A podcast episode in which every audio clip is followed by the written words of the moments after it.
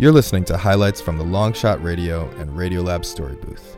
We're talking about creativity, revision, and failure at the 99% Conference in New York City and online at longshotradio.com.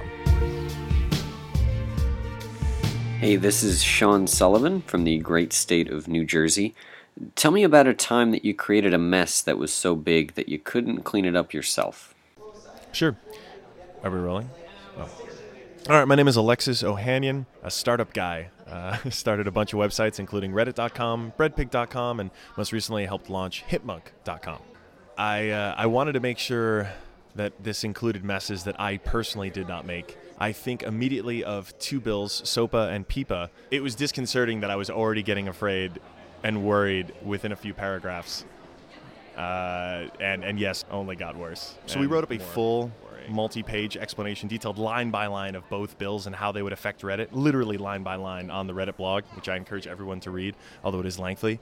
The problem was with this language was was so incredibly vague from the very beginning that it is just a mess. It was basically looking at this and saying this would make creating a site like Reddit impossible. Our own just even trying to raise capital to find investors who'd be interested to put money behind a site that was so potentially infringing just because it had user generated content. And this begins to affect literally any place where users can generate content. So that's that's everything from photo sharing to just simply being able to put comments on a blog uh, that gets implicated. And when speaking to Congress people about this, you know, you have a small window of time to make an impression.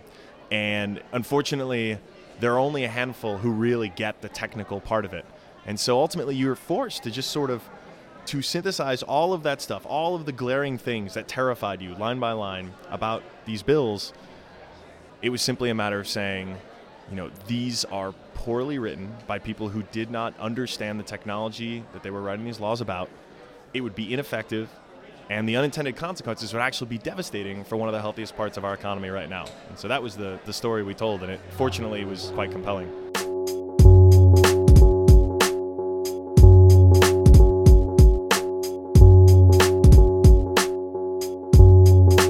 Listening. There's lots more online at longshotradio.com.